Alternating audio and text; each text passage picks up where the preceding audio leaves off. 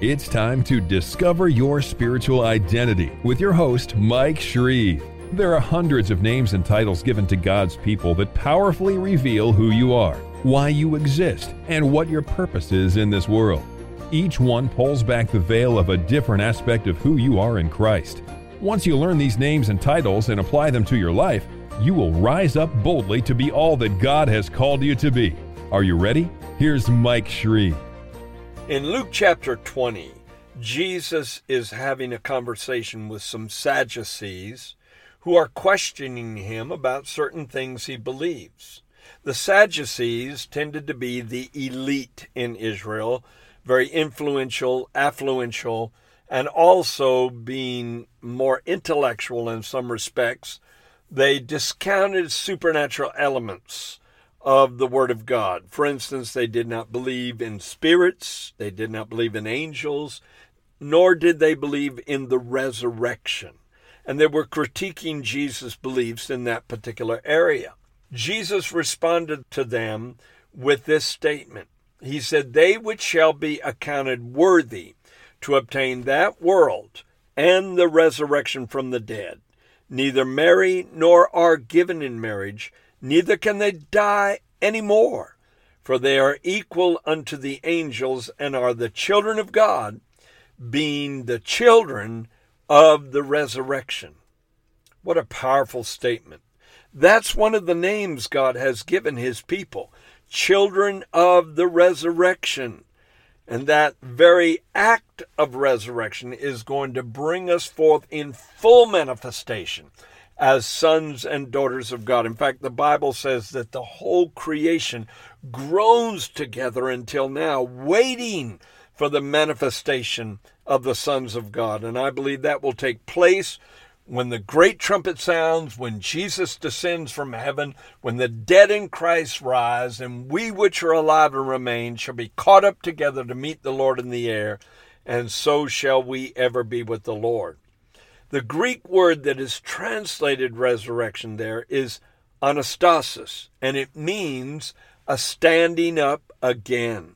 Now, it can be a reference to that final grand event, or it can also refer to an overflow of resurrection power from the empty tomb into our lives right now to resurrect us, to raise us up again when we get knocked down in life, mentally, emotionally, if you get crushed by some circumstance in life, either damage done to you by others or failures and mistakes you make yourself, and death makes a second play for your soul.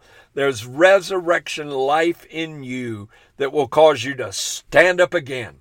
And really, that's a portion of what the word means this week is a week when we set our minds on the crucifixion, on the resurrection of the Lord Jesus. And many will be teaching on those grand historical events that were the pivot points of the human race. Everything changed in this world as a result of the death, burial, and resurrection of the Son of God. But I want to make it all the more practical as well as historical. And so on this podcast, I'm going to be talking about seven things that are present tense benefits of the resurrection of the Lord Jesus Christ.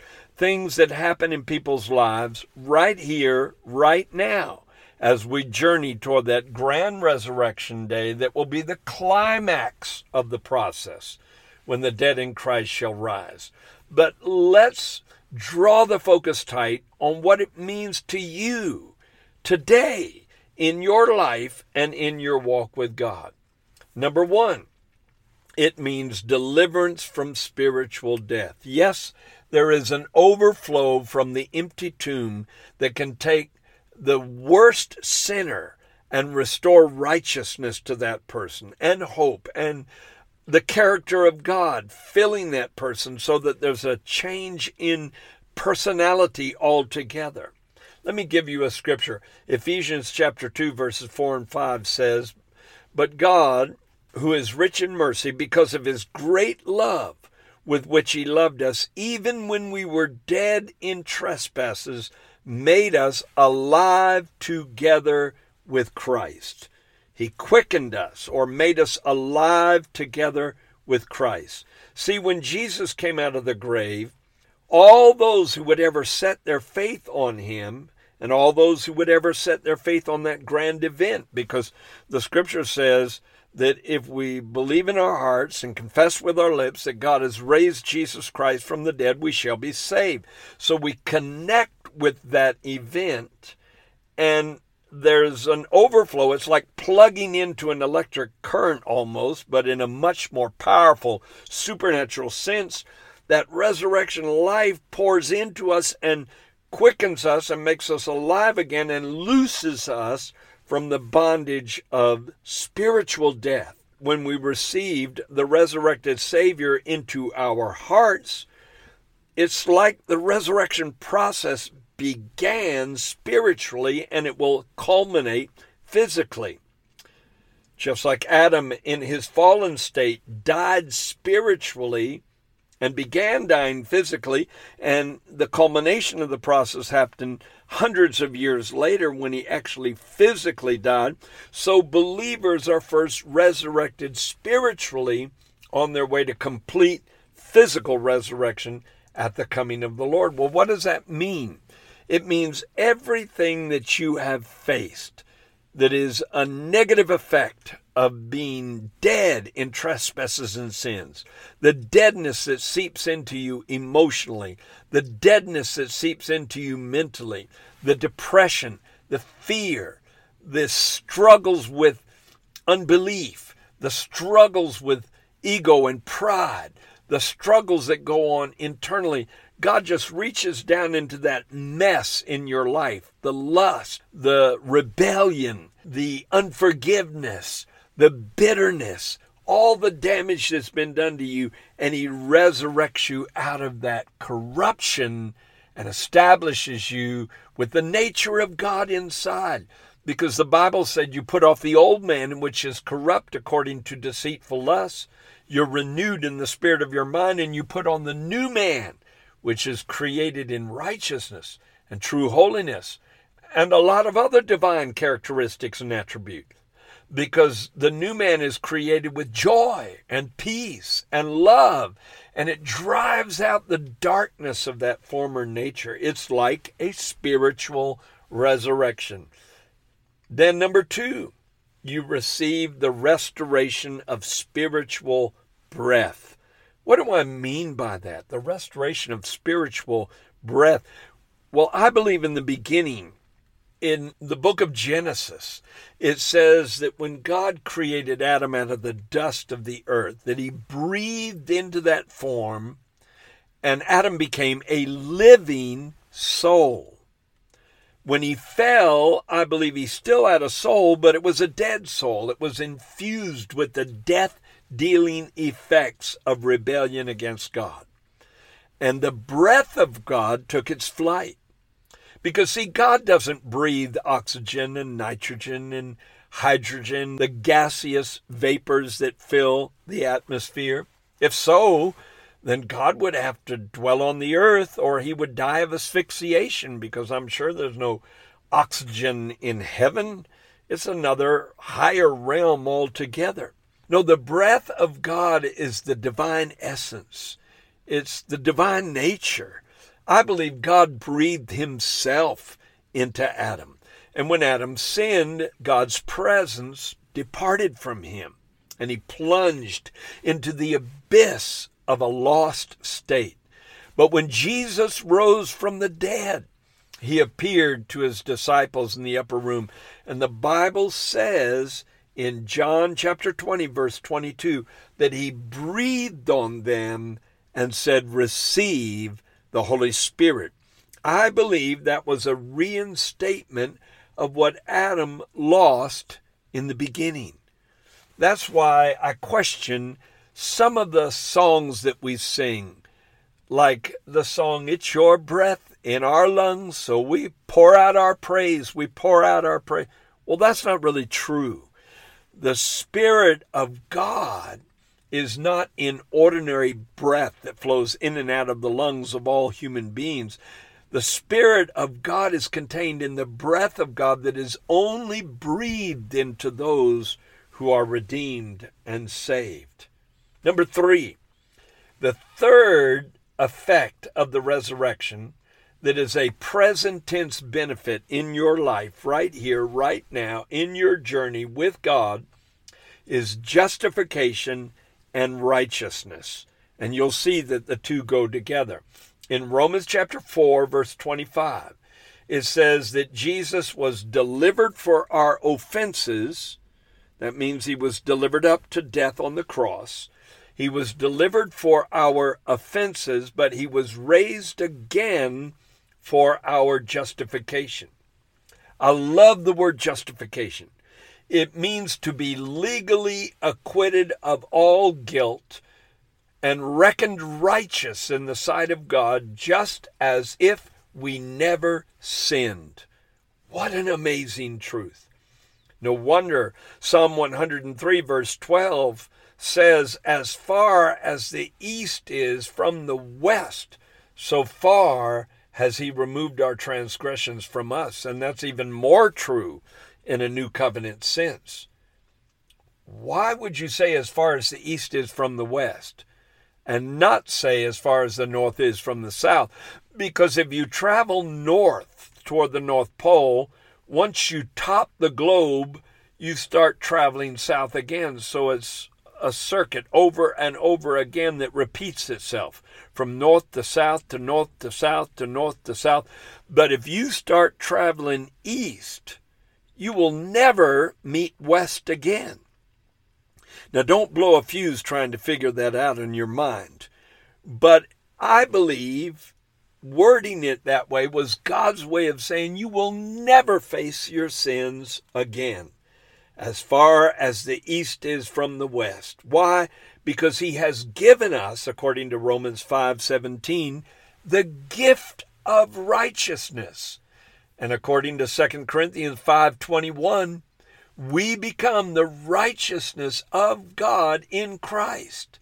Think of that, that you become a vessel filled with God's own righteousness, and your sins have been blotted out as if they are no more, because he was raised for our justification. God resurrects you out of the grips of the memories, the negative memories of the failures of your past. He said, Their sins and iniquities I will remember no more. And if God forgets them, it's about time you forget them because he's omniscient and there's no way that he can fail to remember something if he chooses to. But the God of omniscience, of all knowledge, chooses to forget the sins of your past. So why don't you choose to forget and start living in the joy of the present? The next thing that is a present tense benefit of the resurrection is hope. I love the acrostic for hope H O P E, having only positive expectations. When you link up with the one who conquered death, conquered Satan, conquered sin, conquered hell, conquered the grave, conquered all the enemies of the human race, conquered eternal death as well as the temporal effects of death, you have hope. Others have no hope, but you have hope beyond description. Peter launched his first epistle with this praise statement Blessed be the God and Father of our Lord Jesus Christ who according to his abundant mercy has begotten us again to a living hope through the resurrection of Jesus Christ from the dead. Something alive is growing and multiplying. That's what signifies life, or that's what indicates life. If something is alive, it's growing. Every human being grows your entire life. You may say, well, I stopped growing when I was about 16. No, there's two parts of you that have never stopped growing that's your ears and your noses. Yeah, I know that's kind of a weird thing to think about. But when a tree stops growing, it's dead. When a bush stops growing, it's dead. Whatever is alive is growing. And this hope that is in us is growing with every day that we walk with God. Why don't you think back and remember the time when we had no hope and we were without God in this world? Ephesians chapter 2 verse 12 says that. However, we have rebounded from no hope and now according to Romans 15:13 and actually this was a prayer that Paul prayed for the Romans, but it was also Holy Spirit inspired, so it was a prayer the intercessory Holy Spirit prayed for the entire church by inspiring Paul to write these words. He said, Now may the God of hope, hope is so associated with God, he names himself with it. Now may the God of hope fill you with all joy and peace in believing that you may abound in hope through the power of the Holy Spirit. I pray that for you. I pray that abundant hope will overflow your heart and your life. Next, the fifth present tense benefit of becoming a child of the resurrection and setting your faith on the open tomb is found in Malachi chapter 4 verse 2. Healing is a promise associated with the resurrection. Listen to that verse. But to you who fear my name, the Sun of Righteousness shall arise with healing in his wings. And the spelling of the word sun there is S U N, just like the rising of the sun is unstoppable, unconquerable. It cannot be hindered, it cannot be prevented. It is a cycle that all the demons in hell could try and prevent from happening, and they would be utterly thwarted they would be utterly defeated. And so when it was time for Jesus to rise from the dead like the sun, nothing could hold him in that tomb. It was impossible for him to remain. And the Sun of Righteousness arose with healing in his wings, just like light penetrates and permeates the darkness of this world when the sun rises. So healing penetrated the entire world so that when the gospel would be proclaimed, Jesus, the Sun of Righteousness, would bring healing to the mind, to the heart, to the thought life, to the emotions, to the spirit, to the soul, and to the body of those that would set their faith on Him body, soul, and spirit under his healing influence. He is the great physician who is still saying to people, Will you be made whole? In other words, he presents the opportunity for wholeness. And if you say, Yes, I believe that you rose from the dead and you have power to do it, then he may also say to you, Your faith has made you whole. You don't have to be a broken person. You don't have to be a damaged person. You don't have to think in your mind, well, I'll never recover from those terrible mistakes I made in life or the damage that other people wrought in my life. You can recover fully and you can be made whole. That's God's desire for you. So let the Sun of Righteousness arise over you today and give you the dawning of a new day. Number six, the sixth present tense benefit, putting your faith in the resurrected King who came forth from the grave with brilliant light, and the stone rolled away, and the Roman seal on the tomb was futilely placed there because it was no match for the power of God. Whatever the world tries to do to hold you in the grips of death, it's futile, it's vain, it's no match for the power of God. Praise God. And when Jesus rose from the dead, he appeared to the disciples in the upper room. And the promise was given then that I believe is still available now. As soon as he was there before them, not an apparition, alive in a body, a glorious body, a physical body that was made glorious and glorified. And the first word he said to them was the word peace. Over and over again, whenever he appeared to them in the upper room, the first word was peace. But I would dare to say he did not say it in English because English was not spoken back then, not like it is now.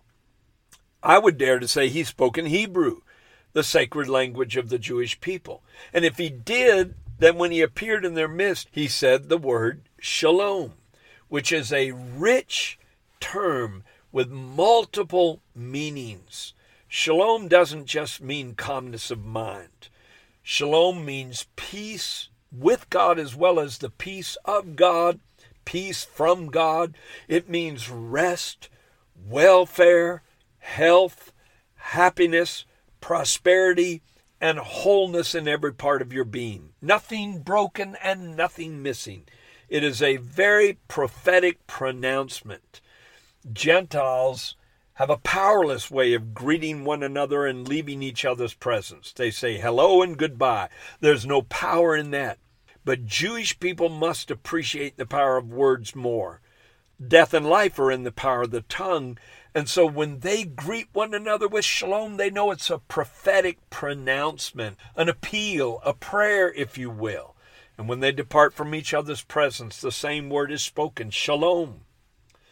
Jesus went through the mind piercing pain of Calvary when he was crowned with thorns. I believe he suffered the mental anguish of all the human race, all who ever had lived and all who ever would live in this world. He felt the mind crushing battles that we all go through when the thorns pierced his skull.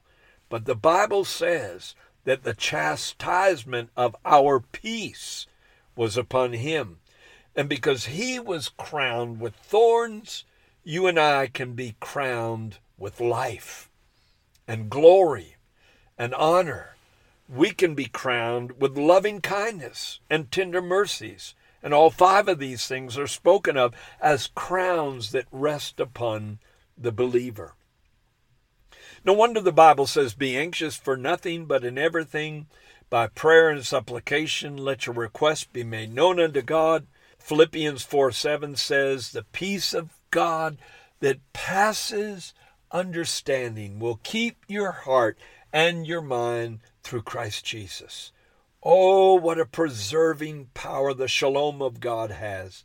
No wonder Jerusalem, that has been under attack for centuries, actually means possession of peace it means possession of peace because the enemy's plans have failed. 28 times Jerusalem has been burnt to the ground. In the last days, all the nations of the earth will be gathered together against Jerusalem to battle. Why? It's not really them, it's the demonic forces that motivate them that want to somehow defeat God's plans to make that city, New Jerusalem, a new possession of peace, where the peace of God will fill the world in such a way nation shall not lift up sword against nation, neither shall they learn war any more. But we can have a foretaste of that universal peace right now in our lives through the resurrection, because the resurrected Savior appeared to his people then, saying shalom or peace and I believe he comes into your life with the same gift. He says, Not as the world gives, give I unto you, but my peace I give unto you. Finally, the present tense benefit that I've labeled number seven is ultimate victory and total dominion. Because in Ephesians chapter 2, it talks about how God has raised us up together. In other words, we are participating in the resurrection because there's an overflow of resurrection power from the empty tomb into our lives. It's as if the resurrection is continuing. And God has raised us up together and made us to sit together in the heavenlies in Christ Jesus. That's Ephesians chapter 2, verses 4, 5, and 6. This describes a supreme privilege to be enthroned on high with the Lord Jesus Christ. Now, the throne is a position of power, authority, rest, victory, and dominion, where all your enemies become your footstool. Sin is an enemy to you. All satanic powers are enemies to you. The world system the lust of the eye, the lust of the flesh, the pride of life, everything that permeates the world system, it's all an enemy of your soul. But it's all under your feet. You have dominion over sin, dominion over sickness, dominion over satanic powers, dominion over the flesh, dominion over the world. It's all under your feet because you are seated with Christ in heavenly places. You have been raised up or resurrected. Remember the meaning of the word resurrection in our title, Children of the Resurrection, is standing up again. God has not only caused you to stand up, He's caused you to sit down in a position of rest. You can be calm and assured in the fact that your enemies are no longer in a position of dominion over you. Sin shall no longer have dominion over you because you have dominion over it. You are under the grace of God. So these are not just futuristic, hopeful things that will happen yet in the wonderful day of resurrection when Jesus comes again and we see him face to face. But these are benefits of the resurrection that we can experience right here and right now. This is the restoration of what Adam and Eve lost in the beginning. Remember, the second thing God said, his second priority for them was, Let us make man in our image and let them have dominion. And Jesus did say in the book of Revelation, chapter 3, verse 21, He who overcomes the same will sit with me in my throne. Again, let me emphasize that's not just futuristic, that's right here, right now. So why don't you spend the rest of this week just rejoicing that you are in a place of supremacy and power and victory and total dominion because you have linked up with the one who conquered the grave and he's overflowed into your life with the same kind of power that brought him out that day.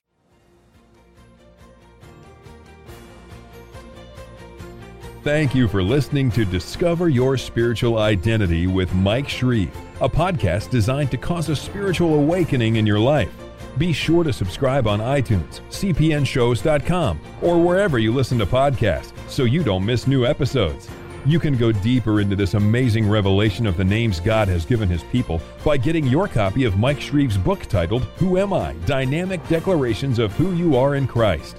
We also invite you to visit our website, shreveministries.org, and sign up to be part of our global internet family, a group of on fire believers who are bold to proclaim, I am who God says I am, I have what God says I have, and I will be what God says I will be.